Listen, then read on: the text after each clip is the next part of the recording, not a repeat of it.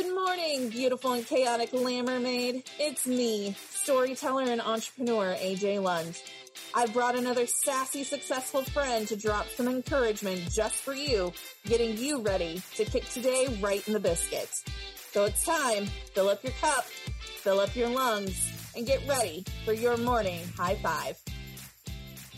Good morning, you majestical beasts. It's me, AJ, and I am here today with Jaimie Johnson. And yesterday she delivered a heart rendering pep talk on grief and clutter and emotions and how we deal with it all. So, thank you so much for being here today, Jaimie.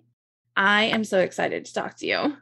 Yeah, me too. Thanks for having me. Awesome. So, let's just rehash a little bit what happened yesterday. You mentioned having all of your emotions kind of building up over time. And I am definitely one of those people. I'm a stuffer. So I think one of my issues is I'm so focused on something that I'm like, let's just get rid of anything that doesn't have to pertain to this particular goal I'm working on. I'm going to go super hard.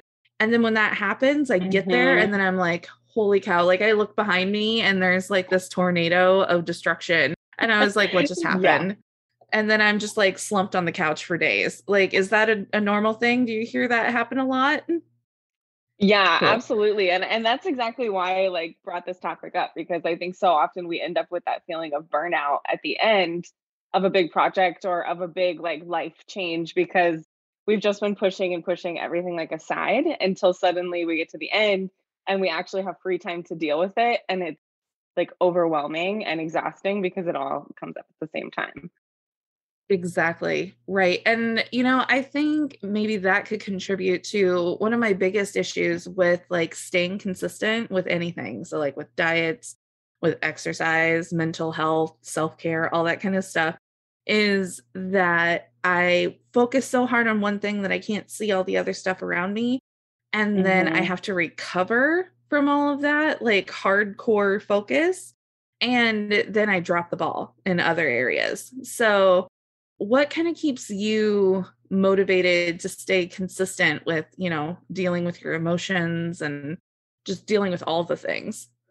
Yeah, I think for me, I'm motivated by the fact that I used to do it so badly. it was not a healthy process, right? And so today I I actually I call myself a recovering perfectionist because I used to be like that. I would get like so fixated on a certain thing that I would forget about everything else around me. And so what motivates me now is like giving myself some grace with all of that process and knowing that I'm human, right? Like I'm going to if I start a new diet plan, there's going to be emotions or feelings that go along with that that might get in the way and that's okay. Or if I'm going to, you know, I'm helping like a business coaching client often like we want to just be able to check off the boxes of launching a business but there's a lot of emotions and feelings that go along with it and so it really motivates me to just like let myself be human and and encourage other people to do that too because we all need to do it together in order for it to work Absolutely. And you know, the emotions of starting a business or even like launching a product or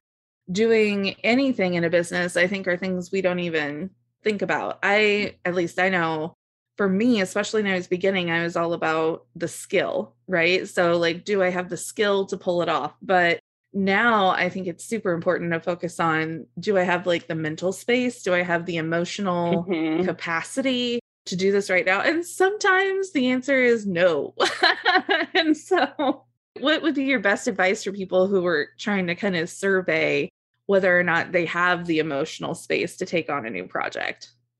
Yeah. Well, first off, I think it's a really good place to start to just ask yourself that question because a lot of times we're just like, yes, yes, yes. We'll just keep taking on more and more things. And being able to like take a few minutes, sit down and think through what's on my plate right now and what do I have more capacity for? Like sometimes even journaling or making a list of everything that you do have going can be really helpful because then you there might also be things on there that you feel like you are handling that you could actually delegate or give to someone else to make more space to create or do these new things that you want to do. Super smart. Yeah, absolutely. All right, Jaimie. Well, what is the easiest, fastest way for someone to get a hold of you?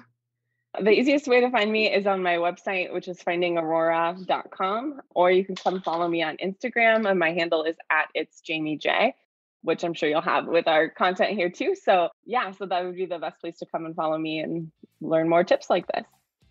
Awesome. I love it.